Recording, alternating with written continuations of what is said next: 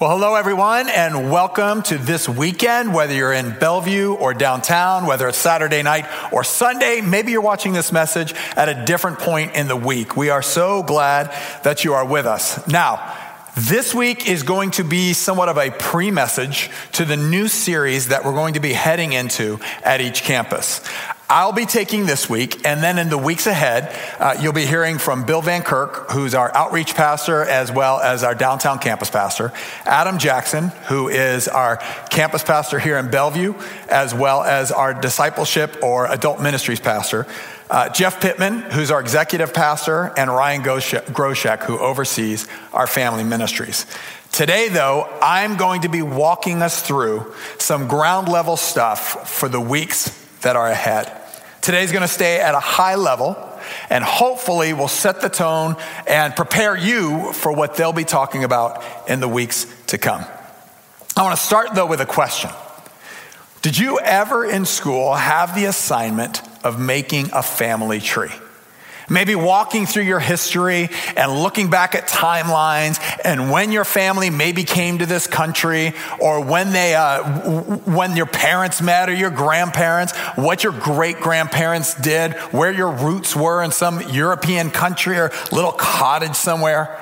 It's exciting and fun to do because you always learn something different.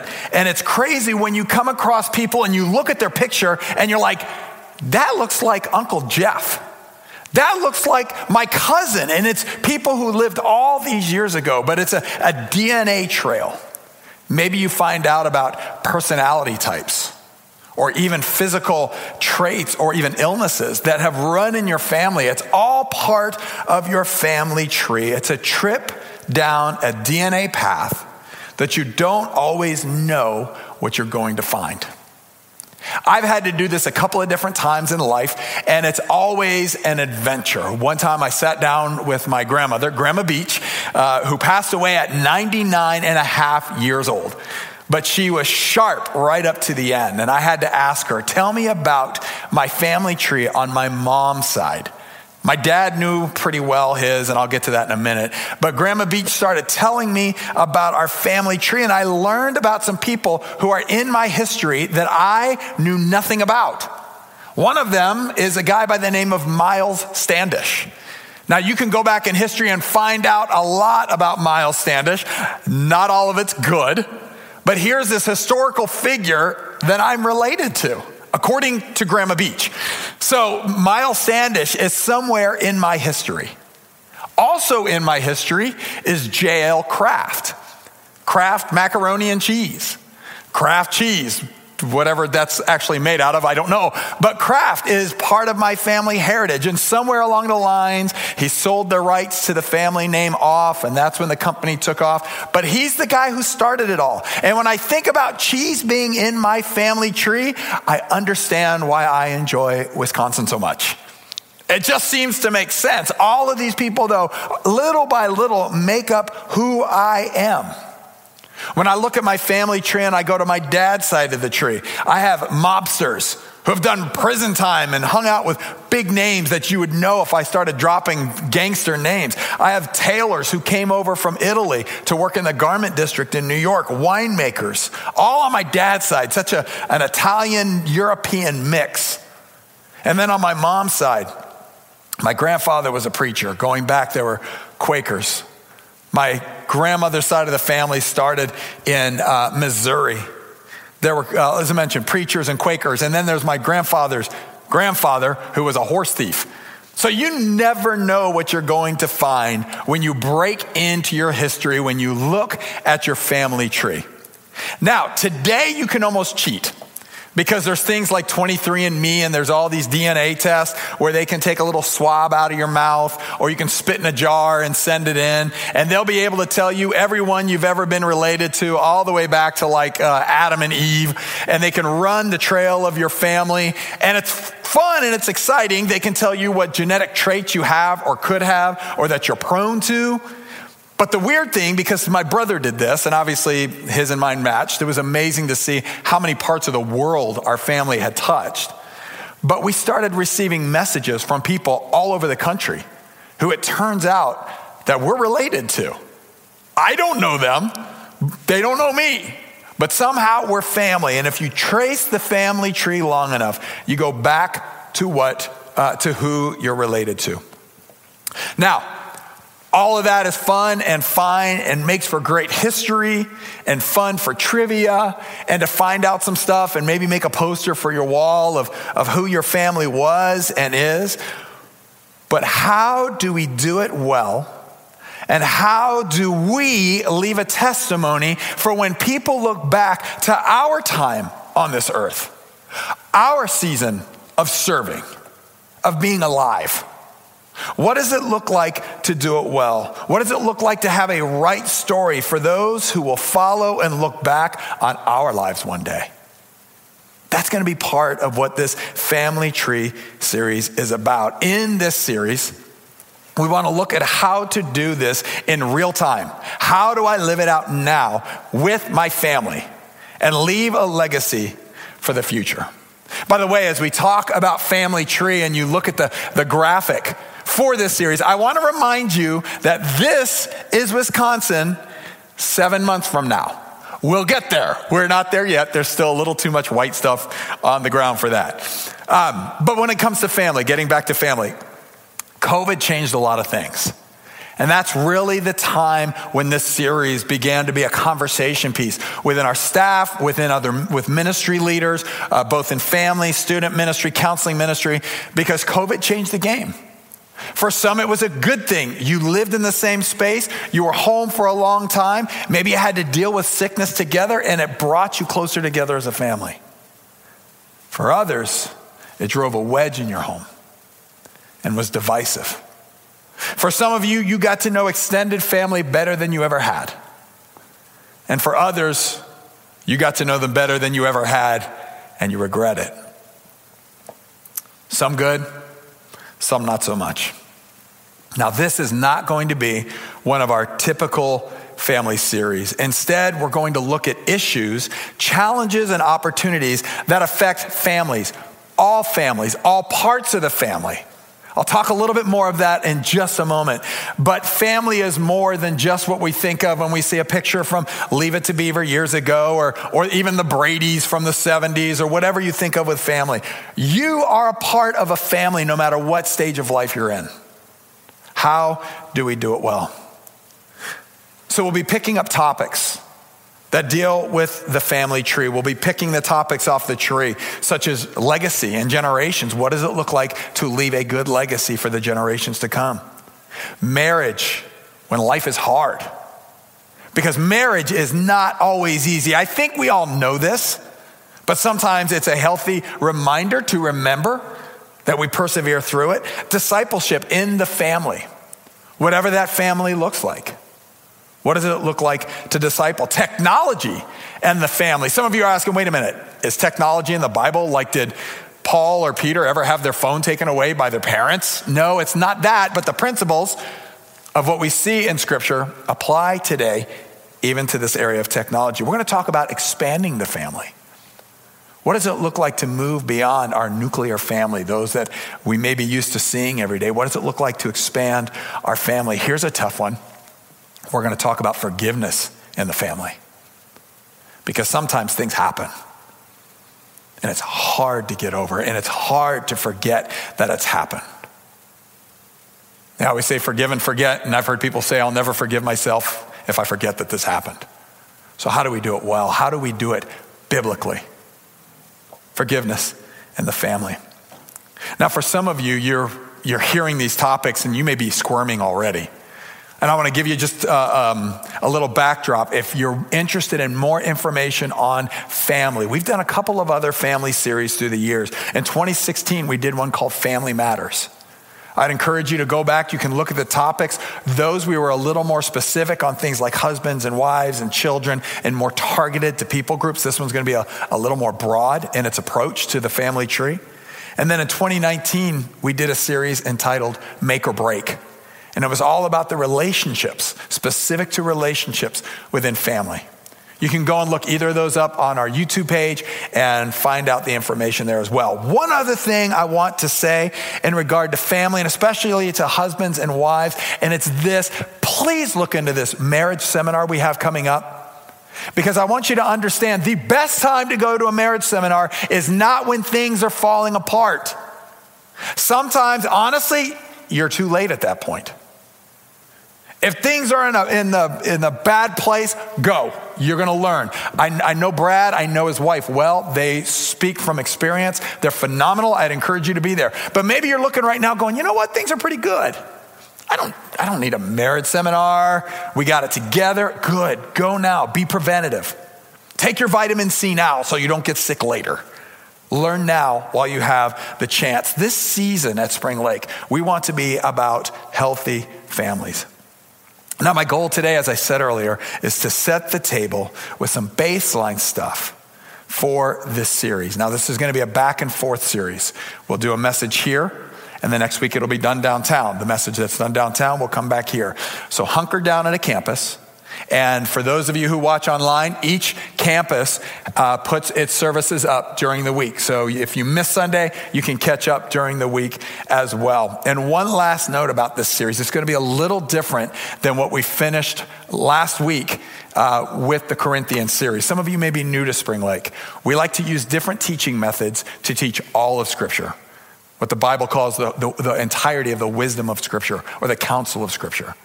When we did Corinthians, we went line by line, chapter by chapter through the book. This isn't going to be what they call expository. This is not going to be an expository type of series. This is going to be what's called a systematic type of series. What does the Bible say about? And then we're going to deal with a topic from what Scripture says about it. Just like you do with systematic theology, you take a topic you take heaven, you take hell, you take angels, you take the future, you take Jesus, you take any of these issues, and you can say, what does the Bible say about? And that's what systematic theology is. So we're going to be a, doing a systematic study, a systematic theology study of the family, of the family tree in this series. So here's the first point prior to actually starting the series, here's the first point for today on the basis of our family tree. And I want you to hear this there is no such thing as a normal family.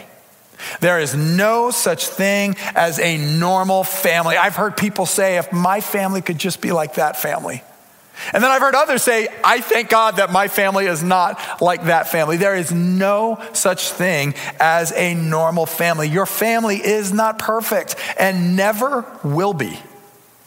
I know I've said this a lot of times at Spring Lake, but I think as parents, as aunts and uncles, maybe as grandparents, we want to get it perfect. But you're not perfect. I'm not perfect. We're not going to get it perfect. I remember as a dad with small kids telling myself, I just want a biblical home.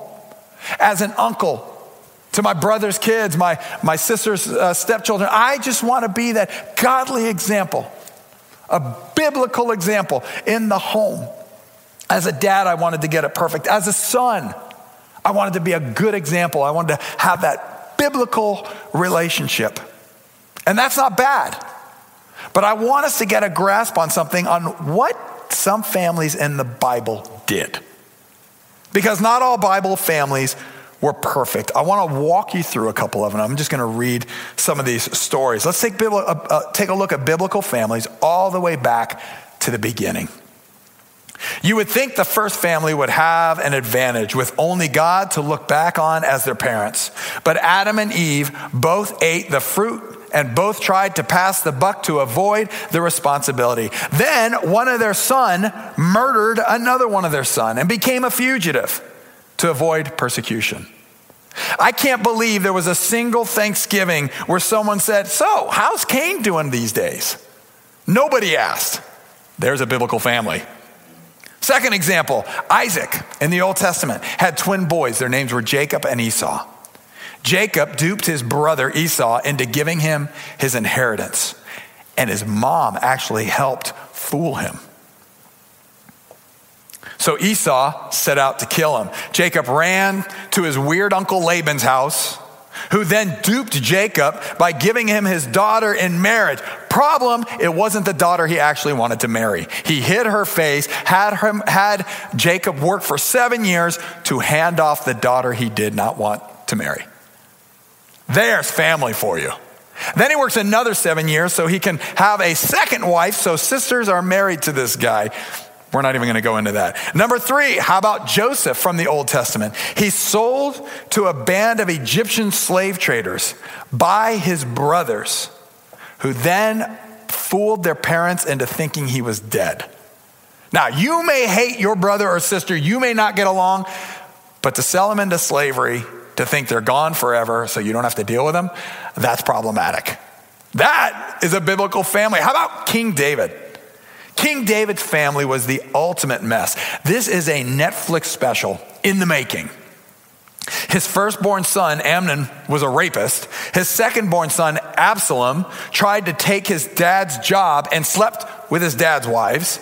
And his seventh born son, Solomon, who ended up becoming king and was described as the wisest man to ever live, married everyone he wanted to sleep with. This is a biblical family. Okay, how about Jesus' family? You know, there have been times where I have forgotten my kids' places. Maybe I'm the only one who's ever done this.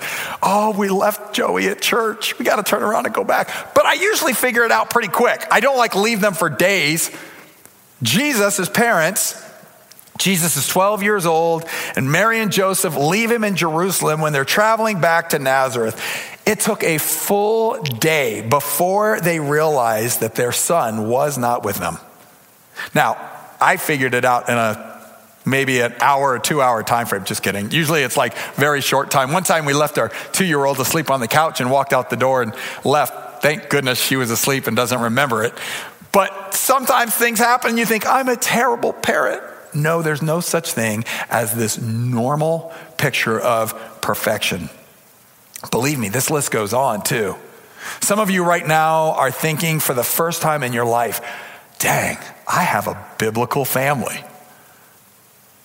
That doesn't mean we want to live there. How do we improve with that? But I also want to tell you there's the other side. There's other examples of biblical families. And I'm just going to give one because some of the other guys are going to be talking about this later in this series. Timothy, in the book of 1st and 2nd Timothy, but in 1st Timothy, Paul gives Timothy a shout out and then says, Man, you are blessed because of what's been poured into you by your mother and your grandmother. That's a biblical relationship, a biblical legacy being handed down. Maybe you're single today and you've heard over and over that there's something normal in marriage. This series will not leave you out. You don't have to be married to be normal. Please hear me say that loud and clear. You don't have to be married to be normal. I've seen people marry out of desperation on this lie right here and live to regret it. I'd rather you be right than desperate. We're going to talk in every series about what it means to be a biblical family, to have a family tree no matter what stage of life you're in. Listen, if you're single, you're still part of a family, your birth family, your extended family. As Jeff's going to talk about later in the series, your expanded family. So don't cut this series off just because you're hearing some points on um, husbands and wives. You are not just a one off topic message, you are an integral part of the family tree, of your extended family, of your church family, of your expanded family. We're going to be talking about that in this series as well. As we talk through some of this series on our tree, don't get sucked also in this, don't get sucked into the comparison game.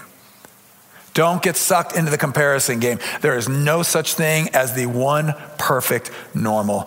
Comparison games can happen with families, with singles, with students, with marriages. Start right where you are. Start right where you are and begin steps forward. You don't like them. You're looking at another family and maybe you're jealous. You don't like them because you can't be like them. And you're not meant to be like them. You're not them. Be who God has called you to be. There's no win. Remember this there's no win in comparison. There's no win in comparison. Start with who you are individually. Start with who you are if you're married. Start with who you are and the family you're in and how God has called you and wired you. And then as we look at the family tree, we're going to see how it all comes together. That's one thing I hope you take away. There's no such thing as the normal family. Here's the second thing I want to encourage you to remember remember, one size doesn't fit all. One size doesn't fit all. And it kind of leans in from our last point in that we can't expect to be cookie cutter. We can't expect to be cookie cutter. What I want you to see in this series, though, is the principles we're going to talk about. Don't try and be cookie cutter to what others are doing. Realize the principles and the truths that apply to where you are now because they can be applied, the biblical truths can be applied to every generation. Now, we're going to talk about pieces that are specific to family and uh, extended family here in the U.S. And there are some things that are going to translate perfectly over because the Bible deals with this. We'll cover those. We've covered them in previous family series, but we're also going to cover it in this one. When you go to that marriage seminar, the truths that they talk about are going to cross generations. And they're going to use biblical examples for it. But there are also some cultural pieces from scripture past that you may not take word for word into how we live it today. Here's an example. Dads, back in biblical times, when your son hit about 12 years old, you take them to work with you. You begin to train them in what you do. How many dads listening right now take your son at 12 years old to work with you? My guess is none. Maybe you do it for a time or two, or a father son work day, or something like that, or you have to drop them off at soccer or football. But that's not a practice we have today. But what's the principle behind this that we still practice today? The principle is dads, you are still training your children, and you have a responsibility to do so. We live it out. We are the parents who set examples, aunts and uncles, you set examples, grandparents, you set examples. We live it. There's the principle behind it. Understand the season you're in and learn to live in it accordingly. You don't have to try and live in someone else's season. One size doesn't fit all. One season isn't the season everybody's in. I joked earlier, I can try and pretend, as you looked at that graphic, I can try and pretend I'm living in summer right now, and I will have a rude awakening the minute I step outside the doors in flip flops, a tank top, and a bathing suit. That's not the season I'm in. I've got to live in the season I'm in. In your family, in your stage of life, live in the season you're in. Whether you have one child or you have 10 children, and we have all of that, that spectrum at Spring Lake. Maybe you have no children. It will change the perspective of the season you're in. Maybe you're like me and you're an empty nester. That will change the perspective of the season you're in. One answer, one size doesn't fit all. The perspective on these topics may change based on the season you're in. Take the principles and apply them to life. Don't try and squeeze yourself in to the wrong box. Next, and this one's crucial, we need to deal with the roots of the tree. The root of the tree. Now, many times we'll see a tree like the graphic in this series, and we'll look at the fruit, and you can tell what kind of tree it is by the fruit that's there. And we'll look at it and go, it's a healthy tree or not a healthy tree based on the fruit. True, but it's not the fruit that makes the tree healthy or not. It's what's going on within the tree and what's going on in the roots.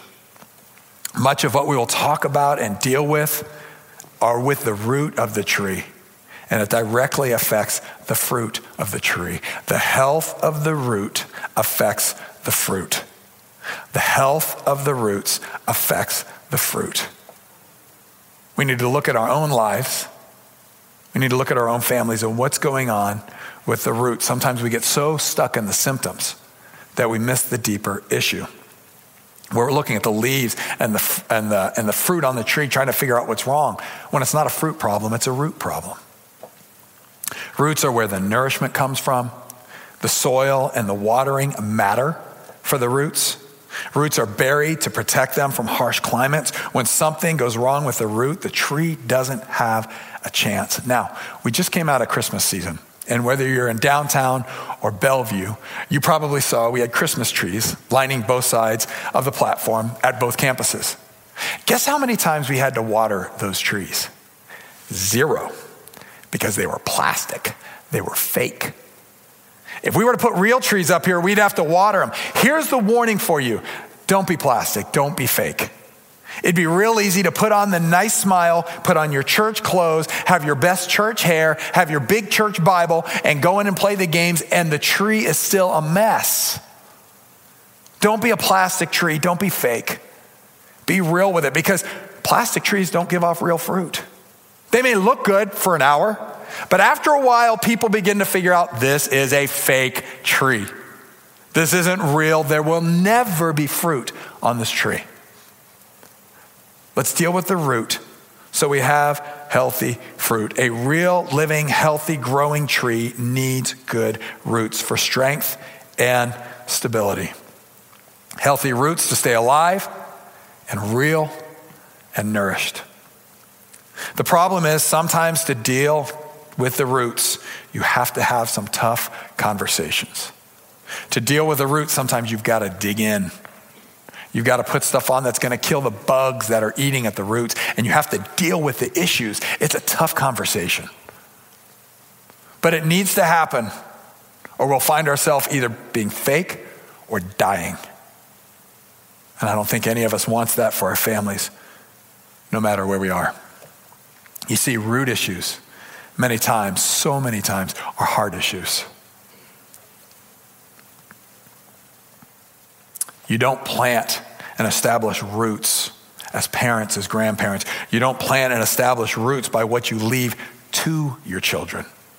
Now, that's a blessing for them. But that's not how you establish roots for the future. But you plant roots by what you leave in your children. It's not by what you leave to your children or your grandchildren or your nieces and nephews and aunts and uncles or extended family, expanded family. It's by what you leave in those children. Let's make sure the roots are healthy. How I follow is how I will lead. Your children will see you. Your grandchildren will see you. Your nieces and nephews will see you. Those people in extended family and friends, they see that. How you follow is how you will lead. How are we following Jesus? Let's deal with the root issues. I want my example, I'll speak for myself. I want my example to outlive me. I don't want it to stop with my last breath. I hope it lives beyond me. I, sometimes we get to see the results of that, and sometimes we don't. But let's deal with the root issues. Here's the last thing I want to give you. As we go into this series, as we go into this marriage seminar and really this season coming up, pray. Ask God what you can learn and how you can be a godly influence in your family. Ask God what you can learn and how you can be a godly influence in your family. If you're a student living at home, what's your role right now in your family and with your friends? If you're a student in a dorm with a new feel for what extended or expanded family can, can look like or feel like, what's your influence in that group of people that have become your new and expanded family? If you're a mom or a dad, right now, what's your sphere of influence? And how does that get handed on to the next generation? If you're a niece or a nephew, if you're a cousin, how could God use you in your family? Pray. Ask God how you can be used. I love how the prophet says in the Old Testament Here am I, Lord, send me. Use me. I can touch these lives. I can make a difference. I can change the roots of the family tree for the good. We can see fruit in this family. Pray. Ask God what you can do. Ask God to help you open your heart and your mind to be available for what He may speak. Whether you're married or single, one kids, 10 kids, no kids, where has God placed you in a family tree and how can you produce fruit? Ask for God to speak, to connect, to heal, to restore, to deliver, to mature us, that our family tree looks a little healthier, that the root issues are dealt with, that the fruit in the tree is healthier, that we're healthier because of it. Once again, married or engaged, check into this family, uh, this marriage conference if you need it or before you need it. But throughout these next few weeks, going into months, let's be prepared to see a difference made in our families and in our lives because of what God wants to do in us, through us, and around us. Would you pray with me, please? Father, we thank you that you did put us in families. And some of us can look at our families and be grateful and rejoice at the blessing that they are and the examples that we had, the godly influences that were poured into us, the joy that we had in parenting our kids. And Lord, there are others who even hear this topic and it brings tension and pressure into their life. Maybe there's anxiety about what they may have to deal with. Lord, no matter what the circumstance or situation, Father, we pray that you speak to us. We pray that our, our ears will be open, that we'll be attentive to what your Holy Spirit may say, that we can be a blessing in our families, and in return, when that happens, that our families can be a blessing for us to enjoy. I pray, Lord, that each of us not get wrapped up in somebody else's season or somebody else's solutions or somebody else's problems. But Lord, start with us, start with me. May we be available to listen and see the fruit from the healthy roots. In Christ's name we pray. Amen.